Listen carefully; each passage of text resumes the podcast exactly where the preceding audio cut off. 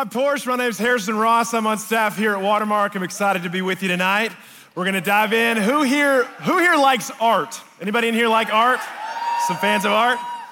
I love art. I grew up going to museums with my mom, uh, and it's not the thing most kids are playing on playgrounds, and we're sitting quiet in a museum. But I learned to love art.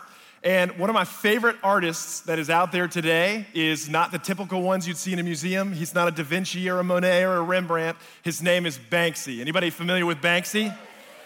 Some yes, some no. He uh, is a notorious figure in the art culture because he is a street artist. So he's a graffiti artist. He does tagging. He does these huge mural artworks uh, that is more of a social commentary. He's kind of poking fun at the urbanization of our environments and the things that happen when you're in, in an urban culture. So, here are a couple pieces by Banksy. This is kind of just as you see, a kid has to play on a fire hydrant because there's nowhere else to go. That's the fun and games. Another one is all of our parks are really parking lots. And so he just does these tongue in cheek things. And so, one thing that he did, he's based in the UK. He's a London based artist. He came to the States, to New York, for 30 days to do an installation every day for 30 days. This was one of them, where he just poked fun at the graffiti in New York City and said, This, this is my New York accent, but this is normally how I talk. And so he just does stuff like this all over the globe. While he was in New York City, this pop up shop popped up on one of the days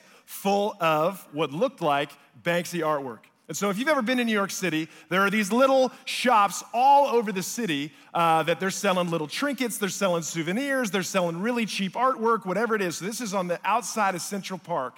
And there is this shop with an old man that you saw who was just yawning, bored to tears, selling what seems to be way overpriced artwork compared to all of the other cheap trinkets around it. $60 for a spray painted stencil on a canvas. Would you pay that? Thousands of people walk by this booth in one day. It sat there for one day from 9 a.m. to 6 p.m. Thousands of people walk by and see $60, nah. So, in the span of a whole day, and this yawning old man, two people buy a painting. Two people think that what they see is worth something, is valuable, is something that they would want to have. Because in this city full of cheap trinkets and a park full of gimmicks and tricks and t shirts and novelties, $60 seemed way too expensive, way too high of a value for what really was undervalued by everybody else. Anybody in here feel like that painting or that group of paintings? Wanting to be wanted, wanting to feel like you're worth something, maybe 60, maybe more. Everyone just kind of walks by. Nah. Maybe a couple glance, maybe a couple wants you, and you get excited, and then it just moves on, and there's nothing about you that seems exciting or lovable. In a world full of hurt and sin and selfishness, people may look at you. You may even look at yourself and think that you are worthless. Because these people would walk around and they'd undervalue artwork. I think we tend to look at things that are in this world and we undervalue a lot. It's easy. But I think the things that we undervalue most are ourselves. I think what you undervalue most is you. You think that who you are, how you look, the job that you have, the friends that you hang out, you think that all of that is this perfect symphony that says, I'm not good enough, I'm not enough. And so we look for value in how much we make, what others think about us, what we do. Our peace of mind is determined by our relationship status, by the car that we drive, what our boss thinks about you, what you look in the mirror and think about yourself. And it usually is, well, I feel worthless whether I have nothing or whether I have everything in the world, but we try to just fill this feeling to feel valued by stuff, by things, by relationships, by careers, by career shifts, by changing cities, by doing anything and everything we can, fulfilling sexual desires. Just binge watching Netflix to numb everything, to eat everything in sight, whatever it is, we try to fill our lives to think maybe that will give me value, maybe that will help me feel worth something. Tonight, I want to talk about your value.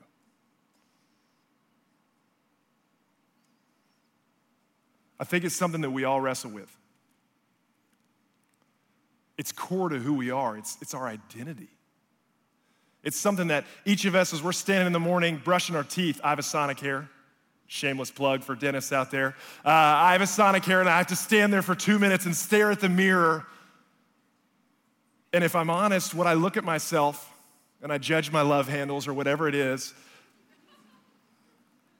the question that we all have, whether we're brushing our teeth or laying in bed, is do I really matter? Am I worth something? Do, am, do I have a purpose on this earth? Do I have value to anyone else? Do I even look at myself and think that I have value for myself? And our value is not determined by what others think about us. We don't have, we're not valuable because of how anyone around you sees you, how you see yourself, but how the creator of the universe sees you. And what he says is that you are valuable, that you are the most valuable thing on this earth. And he is willing to give anything and everything that it takes because he says that you're valuable. If you got your Bibles, we're going to be studying Ephesians 2:10 tonight. You can pull that out. We'll have it on the screen. We're going to look at one verse and we're going to unpack that together. But here's the first thing that you need to know. The God of the universe, the creator of the universe calls you his masterpiece. You are his masterpiece. Ephesians 2:10 it starts out like this. For we are God's workmanship. That word workmanship in the Greek, in the original translation that they wrote this in, it's called, it says poema. That word poema is where we get the term poem. That's where a lot of this artwork themed things that we get in our culture comes from. And it means handiwork, workmanship, craftsmanship, masterpiece. That doesn't mean you're perfect. That doesn't mean that there's nothing about you that needs to change. That doesn't mean that uh, there aren't things that are shifting. It means that out of w- what an artist creates, you are the crowning, defining best work. Out of the portfolio of all the things that this artist has made, the masterpiece is the best of creation, the best thing that is put on display that everyone remembers and it points to him and they remember him forever for it. That's you, his masterpiece. For a summer, I worked as a dude ranch in Wyoming. So, what I would get to do, uh, instead of sleeping in an apartment or a house in Dallas where we really have no beautiful things other than great food, I would get to wake up and go on top of a mountain. And I'd go while it's still dark, and I would sit there and I would watch the world wake up, and I would watch God paint a beautiful picture of a sunrise every day. As the sun slowly starts to rise, I could see more mountains coming in the distance, and I would see these color schemes, and I would see these shadings and these shadows. It was the most beautiful place I had ever seen. I don't know if you're a mountain guy or girl. I don't know if you're into the beach. I don't know what it is that you think is the most beautiful thing of creation. But Genesis 1 talks that God is the creator. He created the heavens and the earth and everything that we see, the animals, the, the majestic things, the sunrise and sunset every day. And out of all that God created, you are the best of creation. You are his masterpiece. Do you believe that? I don't. I mean, it, it inspires me. I, I know it. I know it is true in Scripture. I know it is true in this verse, but if I'm honest with myself and with you, I don't believe that about myself when I'm brushing my teeth in the mirror in the morning. I feel like a failure. I feel like a fake. I feel like I don't even like myself most days when I'm looking at. And so, really, I need to hear this message as much as you. I don't know where you are tonight. I don't know what you're thinking, what thoughts that you have going through your mind. Do you feel like a masterpiece? God calls you his masterpiece. If I'm such a masterpiece, then why does my body look like this? I mean, supermodels are a masterpiece. Sure, I get that. But you see this body that I got? You talked about love handles. I've got some love handles that are unlovable, buddy. Check this out. I'm no masterpiece. If I'm so much of a masterpiece, then why am I still single while all my friends are getting married? If I'm so much of a masterpiece, then why does my life suck? You see the car I drive? All my friends have this push button start. I don't have a button I can push on my fob. I'm still putting in a car key that I got to get from Home Depot because I lost the other one. I'm still stuck in the 1980s in this thing. We're coming up on summer, and I have to get a spray fan to just keep from not sweating. I'm either gonna sweat or be soaking wet. Either way, my life sucks. Masterpiece. You know where I work? I'm not slinging pizzas around and delivering pizzas, but I'd rather do that than the job that I hate. I hate myself because of where I work. If I'm so much of a masterpiece, what, what, about that? If I'm so much of a masterpiece, then why do I feel like my boss tears me apart every time I meet with him? If I'm so much of a masterpiece, then why did he break up with me when I thought I'd marry him? If I'm so much of a masterpiece, why do I get rejected by every girl that I ask out? I don't see me as a masterpiece. How can God see me as a masterpiece? Well, maybe you are the masterpiece that everyone's trying to be. I mean, maybe you don't look at yourself and go, man, my life's terrible. Maybe you're going, yeah. uh, valeted my Tesla or Range Rover on the way in here. Fresh pressed suit. Beautiful girlfriend. Yeah, I am that masterpiece. But if I'm so much of that masterpiece, then why do I really hate myself? If I am this masterpiece that most everyone else in this room wants to be, why do I still feel no value?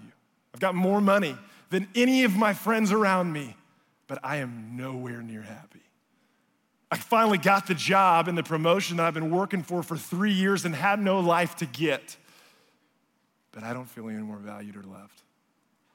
I've got the girlfriend that everyone thinks is the most beautiful in the world, but I don't feel valued. Masterpiece? Me? Masterpiece of crap, maybe.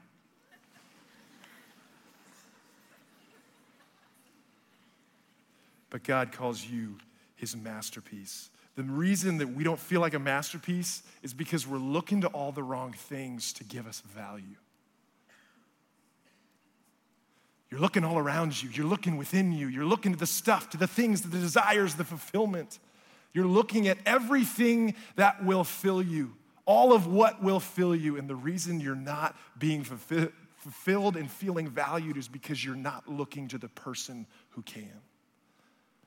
You're looking to you, you're looking to everyone else and everything else. But, guys, the truth is, God is the one who gives you value.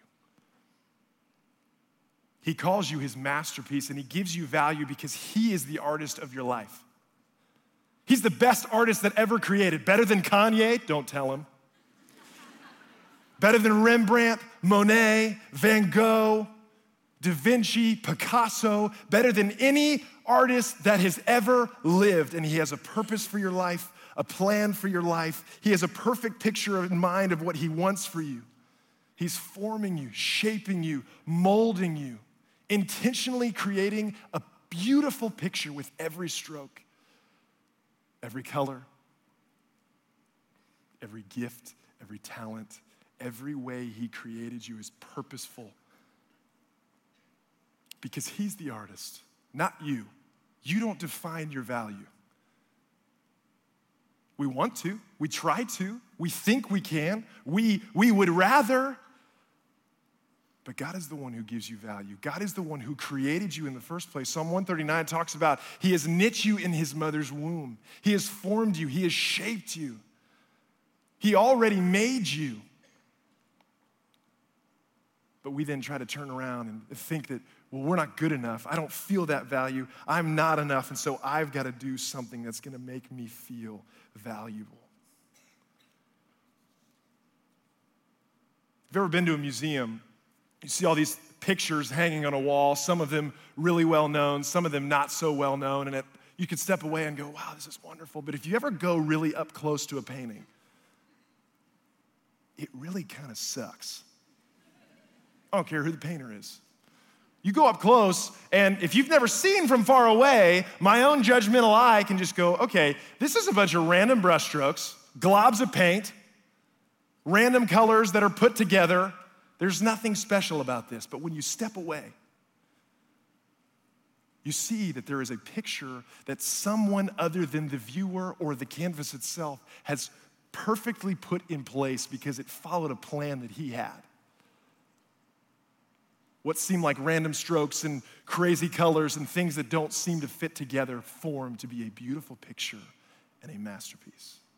Up close, when we look at ourselves or allow others to look at us or we look at others, we may seem like there's nothing special. But when you look from God's perspective, because He created you and He is the artist of your life, He gives you value and defines that you are good.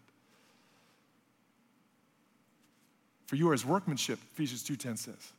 It goes on to say, created in Christ Jesus. He has already made you when you came out of your mother's womb. But then He creates us anew in Christ Jesus. But we don't even like that. And we try to be our own artist. It seems kind of controlling of God if He's up there with the paintbrushes. And so, what we try to do is go over and snatch the paintbrush out of His hand and go, All right, God, you know what? This plan that you've got for me is not really working out for me, so I'm going to take it from here. Okay? Good? Up there? You turn into Harry Potter, whatever it is. And we think that we are going to create a masterpiece greater than He can. Well, good luck. So let's pretend this is me. This canvas is my life. And on here is my plan for my life. On here is when I'm a kid, what I dreamt of being, what I thought one day I'll grow up, I'll be the first man on Mars. fail. Uh, I am terrible at math, and it's never gonna happen. SpaceX will get there, Harrison will not get there. This is my plan for my life. I'm not gonna be a World Cup soccer player, but I can continue along the path that I have for me or that I think God would have me go on. And so through junior high and high school, I grew up in a, a good Christian family. And I go along the road and I try to follow this path, and I'm, I'm going along, and, uh, and it's good. It's vibrant, it's colorful, it's bright, it's fun. I became a believer when I was really young, I came to know Jesus and I found uh, life in Him and knowing the Bible stories and knowing all of these things. And I started to run with some friends in high school. At least I thought they were friends. In college, it started to come into more of a picture of what I wanted to do, what I thought I would do. And along the way, I started to see growth. I started to see that people liked me. I started to see, man, this is kind of working out. I like this brush. This is nice. This is a picture that I want to fill in. I'd love to go down this road. This feels good. People like me, they affirm me, they want to be around me. And so I started going to church because that's where all my friends were going. And what do you do? And I started growing, or at least saying I was. And I started getting involved in college and all these organizations. And again, people were liking me. And it seemed like on the outside, all was going well. I started dating a girl, junior in high school. She's so hot. I can say that because we were prom king and queen together, and then she became my wife, and she's still so hot, hotter than ever. And so my life was really going great. But see, all the while on the outside, you're looking at my picture, and you're like, okay, dude, that's really not that awesome. But I thought it was. But all the while, what's kind of creeping in there in this little vibrancy of my life in Christ, right in the middle, is this secret addiction to pornography. But hey, all the rest is good. It's just a little blemish. It's like not even a solar eclipse. We're fine. So I move on and I keep going through college and uh, I try to keep looking for accolades and I then try to go into the working world and I end up marrying the wife of my youth and we're growing and it's going great. But still, this, this, this little thing starts creeping in, starts filling in down over here. This little clicking in high school turned into a 12 year addiction of pornography for me. So that maybe there was growth on this side, but the growth was being stunted over here. So then I get into the working world and I'm, I'm really enjoying what I'm doing and it seems kind of good, but this growth is kind of starting to look a little darker because when I look at myself in the mirror, I'm not really loving what I see. I seem successful. I had friends, but I didn't really have any close friends. I had success in high school, success in the work world. I had a relationship and a wife, but deep down, I didn't really like it. I was full of depression. Although I had this addiction that I really struggled with, I had friends who helped me, and, and there was some growth over here, but growth was kind of still in and out of it, in and out of struggling with that. I mean, even today, I haven't been there for 12 years. I know the truth of who Jesus is, but most days, if I'm honest, I, would really love to go look at porn. It makes me feel valuable, it makes me feel wanted. I have a, li- a wife who loves me, I have a Savior who loves me. But every day I have this desire to go, man, I, I could go have an entire World Wide Web want me. And then I have these lingering, prideful thoughts and all of these things that are creeping through my life. Again, I feel in my job like a failure. I feel depressed. I feel like I'm not really loving what I'm doing most times. When I look in the mirror, that's what I see. But I'm at church. So then I just try to mask it I just try to pray more. I just try to read more Bible. I just try to go to church more and go to the porch more. I try to give more money. I try to make it look like that addiction has gone away. I try to look like I'm doing all the right things. But all these good works that I thought would make things new are just clouding on my picture. No matter how hard I try on the stuff that I've already done or even on the stuff, on the new stuff up here, my picture really doesn't look anything like when I first started. So I, go, you know what? I'm just gonna start over. I'm just gonna create a new me. It's 2018, New Year's resolutions. We're gonna start over. All that's behind me. I'm just gonna wipe it all away. I'm gonna get rid of it. We're gonna start fresh. It's a new Harrison, it's a new me, no more bad things. And I'll just kind of start fresh. And now my picture is almost completely unrecognizable from what it was before. Now, I'm no art expert, but that's a masterpiece.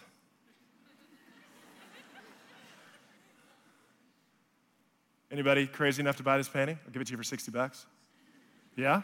Come see me afterwards. It's yours. That away. We should start preaching more often. Um, I look at my life knowing full well of what God says of me that I'm his masterpiece. And when I look at me in the mirror, all I see is a mess. All I see is a disaster. I don't see a work of art that is worthy of being displayed, worthy of being paid for, worthy of even being given away. I see trash. Because when I try and take the paintbrushes, when I try to fill in my life, I take it from God. What ends up happening is I make a disaster of my life. In the good things that I do, in the great things that I want to accomplish, in the things that start to creep in and crowd my life and darken my world, I made a mess out of my life. And so did you.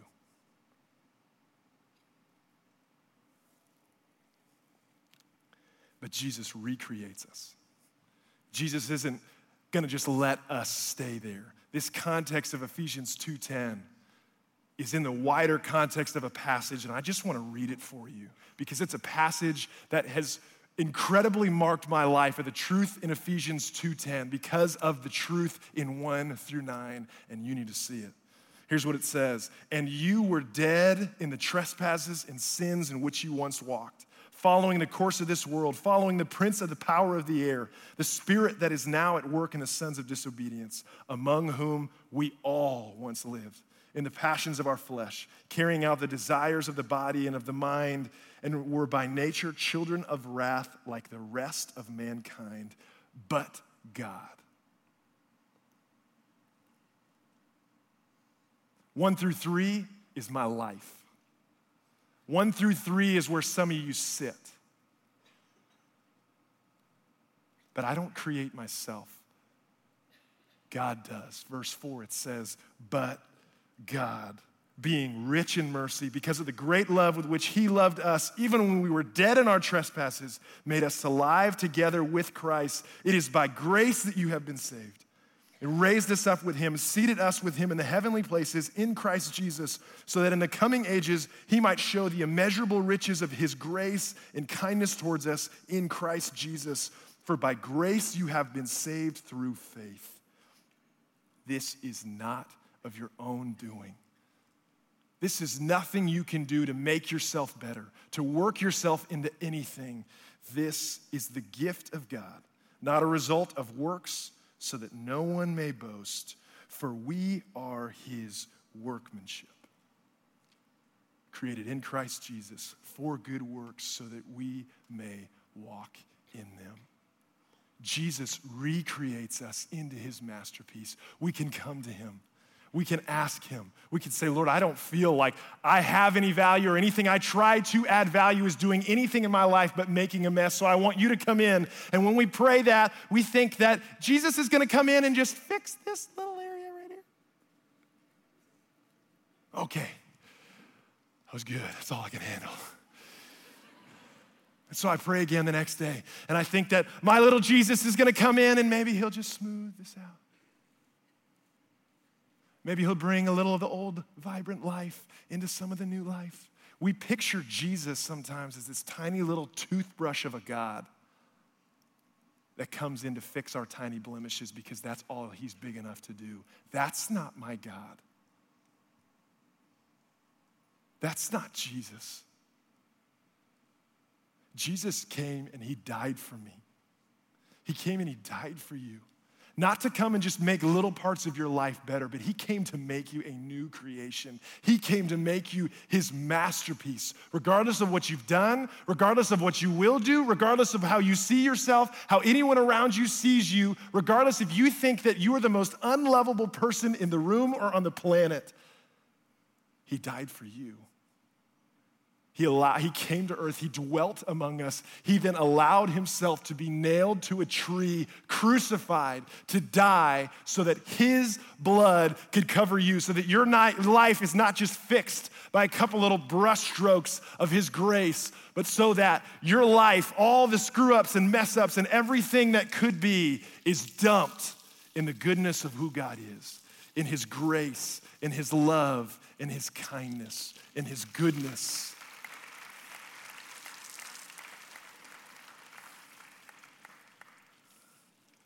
So that as you look at your life, all that was there fades away. All that is there that could make you feel unlovable or worthless disappears, and all you see is Jesus. When God looks at you, He doesn't see a mess up, He doesn't see a screw up, He sees Jesus. He sees the blood of His Son that was poured out for you so that you could know that you are his masterpiece. What God doesn't do is make the canvas disappear, make it all fade away, or make it go white again, but red runs all over this place. Because His grace is what sets us free. His grace is what gives us life. God is the artist of your life, not you. He defines your value. And guys, what art is supposed to do is art glorifies the Creator. Art is meant to be on display, it's at rest. It doesn't do anything. It hangs on a wall and it just is on display for what the artist intended it to be, intended for it to do. It doesn't look for value from the museum goer. It doesn't sit there on a wall and just go, Is someone gonna like me today? You think, you think more people are gonna come and want me? More people are gonna wanna read their pamphlet and think that I'm worth something and valuable? You think that uh, people are gonna come and, and think that I'm good or better than the ones next to me? I mean, how crazy would it be if the Mona Lisa is sitting in its little like plexiglass cage, hanging on that wall, and goes, Man, I really wish Da Vinci would have given me a more timeless hairstyle. I really wish he would have made me look a little less frumpy. I really wish that my color palette was a little more like my modern art friends over there. Or Starry Night's hanging on the wall and just going, man, I, uh, I'm not that clear. I'm not a realist painting. I'm a little blurry and splotchy, and no one can really tell what I am. Man, I wish that someone could actually care for me. These are some of the most widely known paintings in the whole world. And it sounds ridiculous because many of us just look around and go, well, she's getting married. How come I'm not? He's got the job that he loves. How come I don't? Everyone else feels like they're getting invited and they're living a life of their dreams. How come I am not? And we're looking to find value all around us instead of the value that God has given us to walk in. The end of that verse says that you are created in Christ Jesus for good works, which He prepared beforehand so that you could walk in them. Art is at rest because it doesn't have to do anything. It doesn't have to prove itself. It doesn't have to make itself new or remake itself into something else so that someone will value it. It is who the Creator made it, and it is at rest, and it does nothing. Guys, your purpose is to glorify God exactly how He's made you, uniquely how He has made you. When He created you, He, he specifically thought of what you would look like who you would be, the personality you would have, the gifts that you would have, the skills that you would have. And He put you uniquely on this earth for you to glorify Him in ways that no one else could. There's lots of different kinds of art out there realism, impressionism, statues, pottery, little tiny cloth paintings. All of us are unique. All of us are created with different gifts and abilities and desires and things that we love and things that we can give love to others, but all of us are His masterpiece, put here to be on display for His glory. God made you. Walk in it. God made you his masterpiece. Go, be the Mona Lisa, be the Starry Night, be all that God made you to be. Be Jessica, be Samuel, be Zach, be Hannah, be who God uniquely made you and glorify Him in it because He defines your value as the artist of your life and He calls you His masterpiece.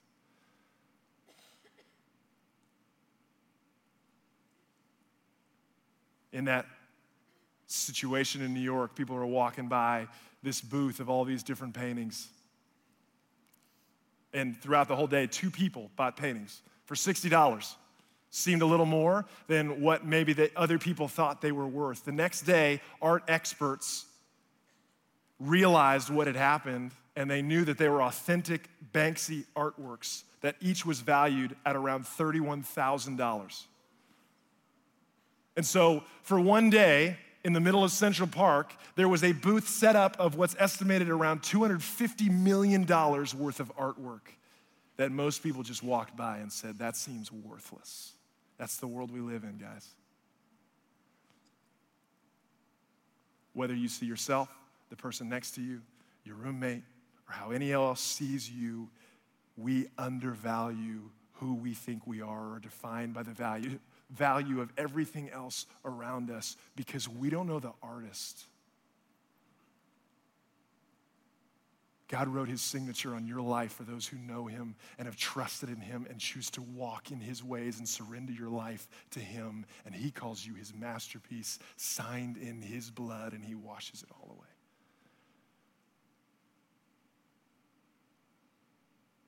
For we are his workmanship created in Christ Jesus for good works, which he prepared beforehand so that we may walk in it. Go, walk in it.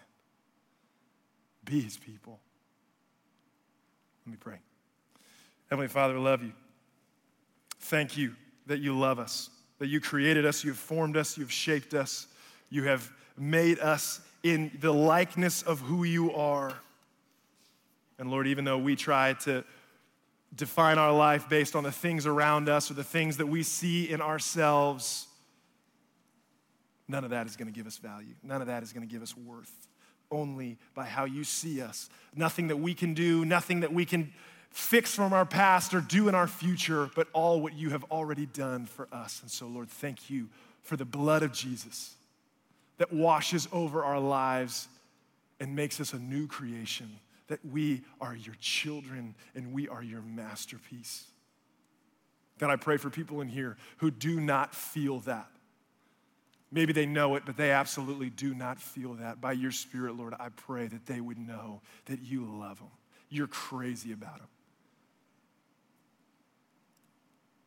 And I pray that you'd call them to yourself. I pray for people in here who do know you, but just don't believe that truth and are thinking that we have to fix ourselves and make ourselves better. Lord, help us believe that we are your creation and be at rest in that and glorify you. We love you. It's in Jesus' name.